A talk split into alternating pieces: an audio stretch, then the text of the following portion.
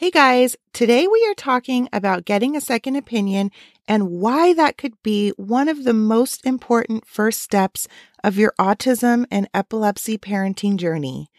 Whether your child has received a diagnosis or not, it is always a good idea to get another person's perspective in your child's treatment plan. I will share what getting a second opinion has done for our family and what it might have looked like if we never went down that route.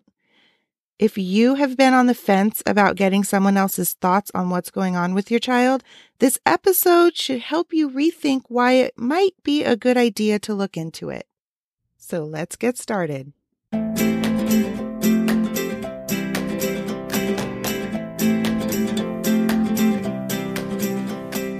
Welcome to Accepting the Unacceptable, a podcast for parents raising children with neurological differences. My five year old daughter Remy has autism and epilepsy, and while this hasn't been the easiest road, it's a road with more wonder and adventure than I could have ever imagined. I'm here to give you encouragement and share wisdom and stories to help you along in your own journey. Because let's face it, this parenting thing is not easy. I'm your host, Jody Warshawski, a wife, a mother of four, and a gal just trying to figure all this stuff out. Thank you so much for joining me and welcome to the show.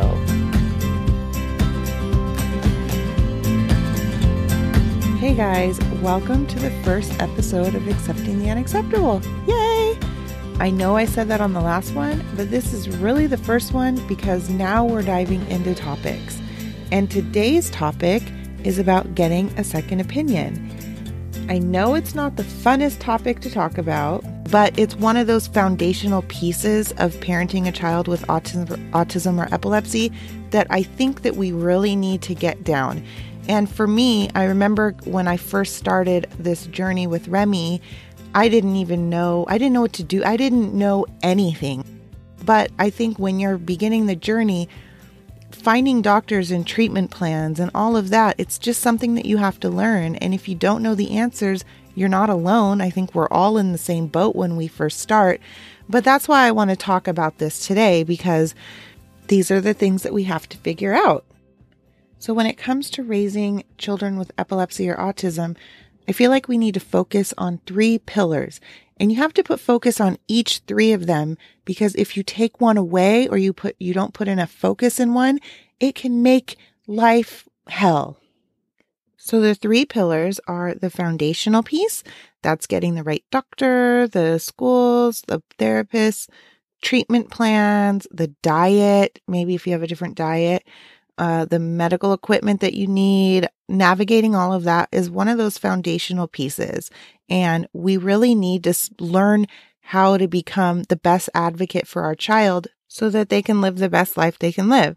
The second pillar is just the caring for your child. And this one kind of, you can relate this to any neurotypical kid as well. It's the same thing. That's taking care of your kids and driving them to school and making them food and clothing them, nurturing them, loving them, kissing their boo boos, playing with them, building that bond. Uh, those are really important. We're going to talk about this in the podcast a lot, but not as much as the other two pillars. The third pillar is self care as a parent or personal development, which is my favorite of the topic, which is why we will spend so much time talking about it in the podcast. But today we are talking all about getting a second opinion, and I'm going to share about our story and what that revealed for us and how it was the biggest piece of the puzzle that we could ever have hoped for. So, on the last episode, I was talking about how Remy went to the, we had a neurologist here where we live in the Sacramento area. And the neurologist was kind of just kind of given to us because she was the one that we saw when Remy first went to the hospital. We had just decided that we would follow up with her. So, because she knew Remy's case. So, about eight weeks after the very first time that she went to the hospital, we went to the doctor. Um, we went to the neurologist, and the neurologist was going over all of the tests that she had taken. Well, they all came back negative. The doctor said, We have no idea why Remy is having seizures. Take these medications, and that's pretty much it. We had a lot of questions for her. And at the time, it was just giving us like the standard advice, like we don't really have any answers. So the only thing that we can do is just watch for seizures. And if she has any more, just bring her back to the hospital. And so when we left that appointment, there was something that just felt like, ugh, there's gotta be more. And I remember watching an episode of Oprah. I used to watch Oprah when I was little um, with my grandma. And so I don't know how old I was, maybe 13 or 14. I remember this one episode, Dr. Oz was on her show. This is before Dr. Oz had his own show. And he used to be a guest on Oprah's show. So the topic of this one particular show was get about getting a second opinion. And I really can't remember the details of that episode. It was probably telling stories about someone who had a disease or maybe a heart condition or something. And the whole message of the show was that Dr. Oz was saying if if you get a diagnosis, you always have a right to get a second opinion. And so this show came to my mind after this appointment with our neurologist. So I talked to Zach and I was like, you know, I don't know. I, I think that we should go somewhere else. And even though we had done all the tests, I just felt like maybe someone else knows about this because from what we knew, everyone at the hospital and the neurologist, all they would say is that we haven't seen a, a case like this with another kid. I don't really know what it is. And with Remy, her seizures were so bad. I couldn't accept that nobody knew what to do. There had to be someone else out there that had seizures like Remy. I didn't know how to find that person or that specialist or that doctor, but I thought it was worth trying. So what I did is I just started Googling, you know, top neurologists and neurologists that, that specialize in infant seizures. And I just searched all kinds of stuff seizures where people stopped breathing, clustered seizures, epilepsy, whatever I could think of, I searched. And I came up with a list of doctors. I narrowed my search down and I found one doctor one doctor that just on paper, she looked like she would be the, the best person for being able to at least point us in another direction or in the right direction. And so, um, I called, I called her office, Dr. Angelo. I'm, that's not her real name, but I didn't get her permission to talk about her. So for now, I'm just going to call her Dr. Angelo. So I called Dr. Angelo's office and I asked if they would take our insurance, and they said they did. And I asked if we could schedule an appointment for a second opinion. Um, we weren't able to be seen for two and a half months when I called. And, and at that point I was like, okay, fine. Like, whatever. Yeah, sure. I'll book the appointment. No problem. We'll wait. I mean, what else are we to do? So I booked the appointment and I kind of forgot about it not totally forgot about it, but it just it just wasn't on on on our mind until Remy started having seizures again. And she ended up back in the hospital. And at that point, I was committed to going to that second opinion. And it just so happened that the second opinion appointment was like right at the same time that we were in the hospital with Remy. But luck would have it that Remy got released from the hospital and we were able to make that second opinion appointment with Dr. Angelo. When we went into the office, we sat down and we explained everything about what we had experienced with Remy. We talked about the hospital. We talked about how she stopped breathing. We talked about, we described her seizures, exactly how they looked. And Dr. Angelo asked tons of questions. And at the end of us explaining, it took like an hour to explain our experience. She asked questions. She's like, you know, this really sounds genetic. And we said, well, we did, we did get a, a gene test. And so she, so we gave her all the paperwork that we had and it had a list of all the genes that Remy was tested for, but it didn't have the results on it. So she looked over that list and she goes, Oh, wow. I'm, you know, I, I see everything's negative. There is another gene that I suggest that you test for. Just one gene. It's just a blood test. Send it in. It'll take eight to 12 weeks to get the results, but it's a gene called PRRT2. And it just seems since Remy was negative on all these other genes, it really looks like this could be it. And so see, she suggested that we go home, get the blood test, and then have a follow up appointment if we had decided that we wanted to go with her. Well, when we left that appointment, we were blown away because Dr. Angelo had tons of ideas about the treatment that Remy was already getting. She disagreed with the drugs that she was getting. She was asking questions that the other neurologists never asked. And she had ideas about some genes that hadn't, that Remy hadn't been tested for. The other neurologist never talked to us about genes. She did send off for, for the test, but we asked her, like, does this look like anything else? And she just didn't know. She said, you know, seven out of 10 people that have epilepsy never figure out why. And so we just figured that's as much as she knew. But this new doctor, Dr. Angelo, she seemed spot on. And so we went home and we decided, okay, yeah, let's switch neurologists. Like, whatever happens, if we figure out what Remy has or not, I think that this is a better fit. And I just wanted to mention that I think throughout this whole process, when I used my intuition it always served me well and pointed us in the right direction. And at this point, my gut just told me that this was the right move.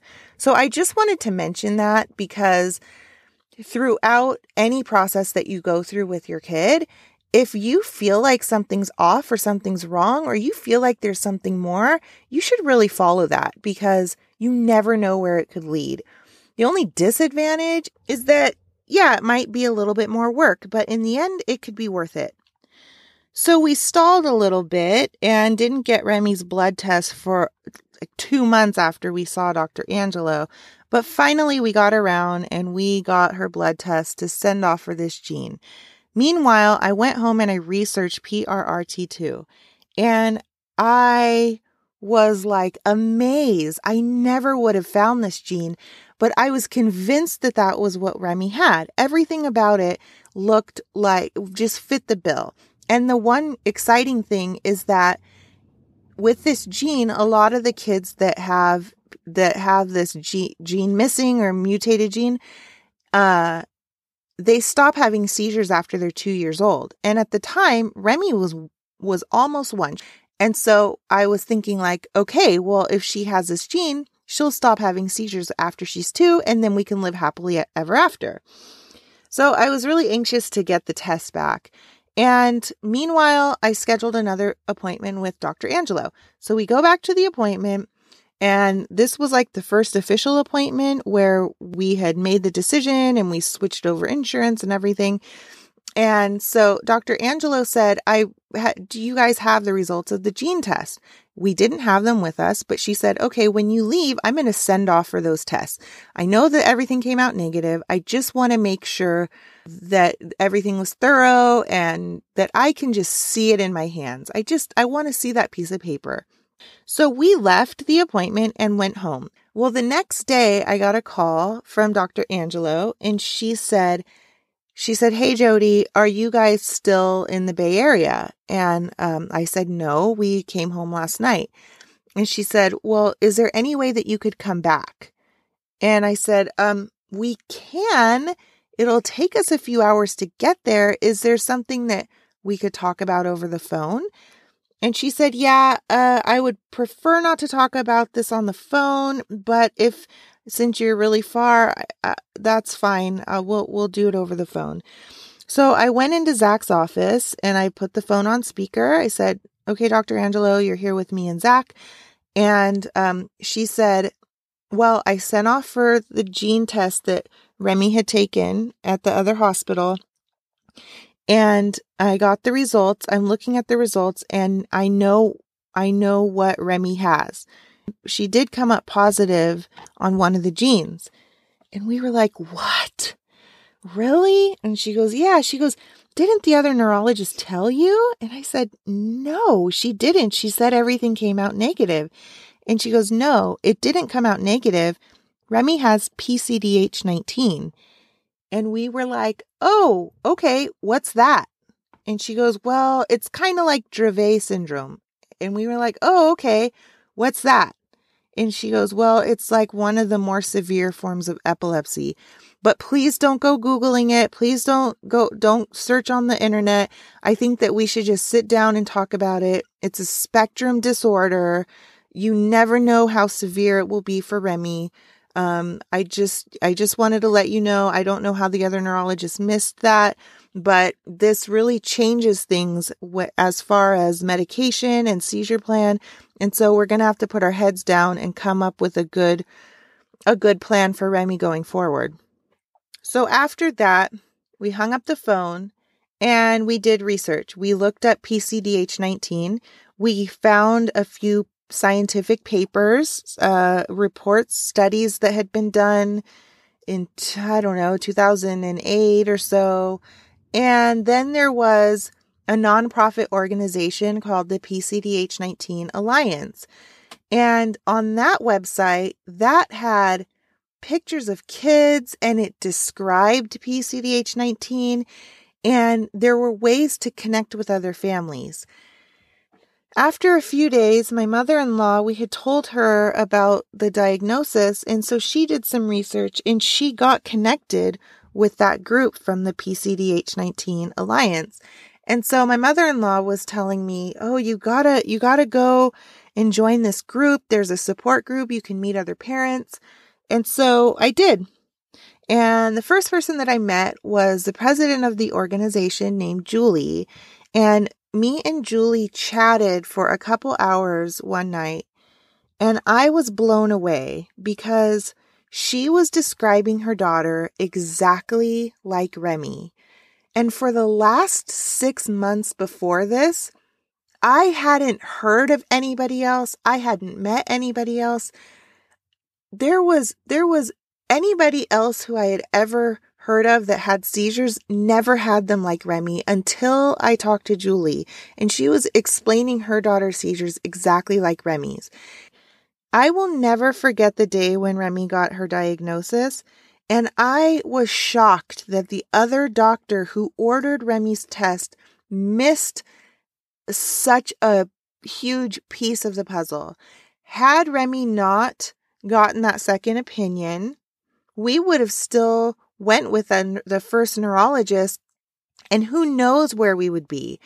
Maybe we would have tried a bunch of different drugs. I don't know if there was even any more tests that she would have suggested. I really don't know. But what the diagnosis gave us and what the second opinion did for us was it brought us to all the other families who were going through the same issues that we were and the doctor also had other patients that had the same genetic disorder. And so she already had an idea of how she would treat Remy.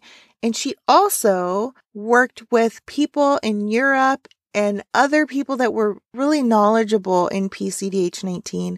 And so she was able to make a tailored plan for Remy.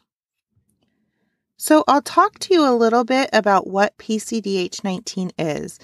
We are going to talk about it a lot during this podcast because it's the diagnosis that Remy has and it's what causes her seizures and autism and behavior problems and all of that. So, one of the symptoms is that a person with PCDH 19 has seizures in clusters. Not everybody, but most people that have this disorder have seizures in clusters. And so a cluster, a seizure cluster is when you have one seizure. So, like for Remy, she'll be fine, she'll be like totally normal, and then she'll have a seizure. And then after that seizure, we know that more seizures are going to come. And they could come in five minutes or an hour or in a few hours. But most likely, when she has one seizure, she's going to have a lot of seizures. And so a typical cluster, you can't really say across the board because every kid is different and the severity of every kid is different. but a lot of times people's clusters will last for one day to three to four days. Some of the more severe clusters or severe cases, they might last for a week or two weeks or three weeks or four weeks. Uh, Remy had a seizure cluster that lasted for six weeks. So it it's kind of all over the board. But that is one of the main symptoms of PCDH19.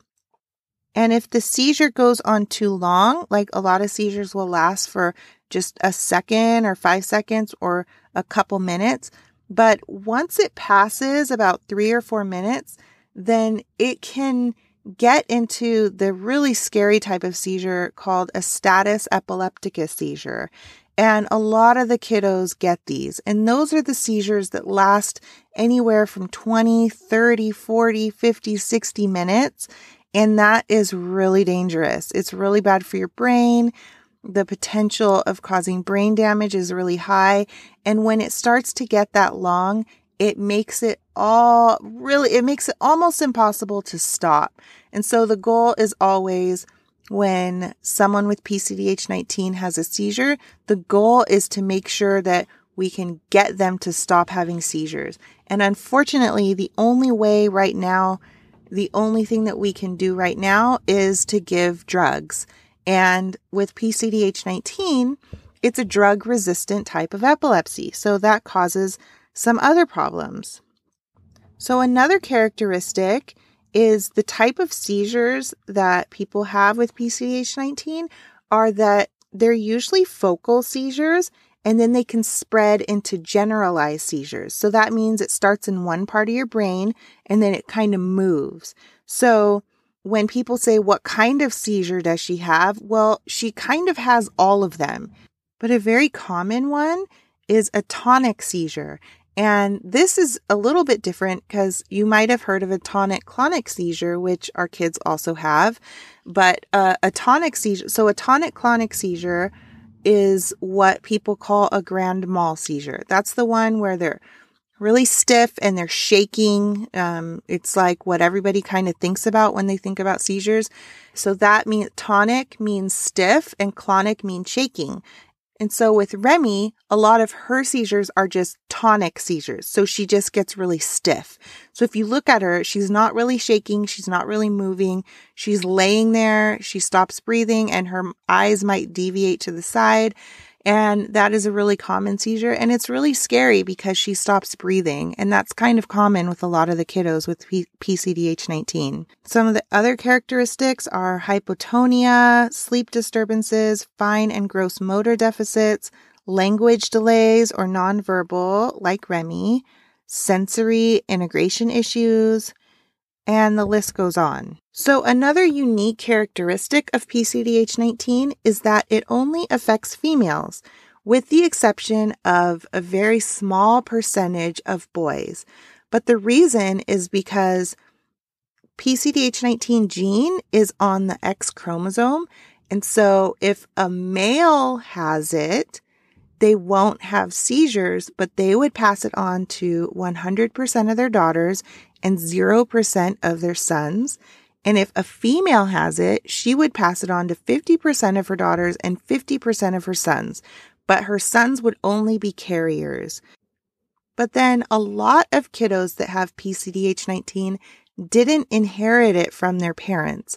And that's what they call de novo, which is when the gene mutated during development. So if you want to learn more about PCDH19, you can go to pcdh19info.org and you can learn all about it and connect with other families. But I just wanted to give you a little information about PCDH19 because that's what Remy has, and we're going to be talking about it on this podcast a lot. And it's also the result of getting a second opinion and finding the doctor that we just knew right away was the person for Remy. And so if you're listening and you have uh, you have gone through a lot with your child, a lot of issues with with seizures or whatever it may be, and your doctor just said, "I don't know what it is, you'll never find out."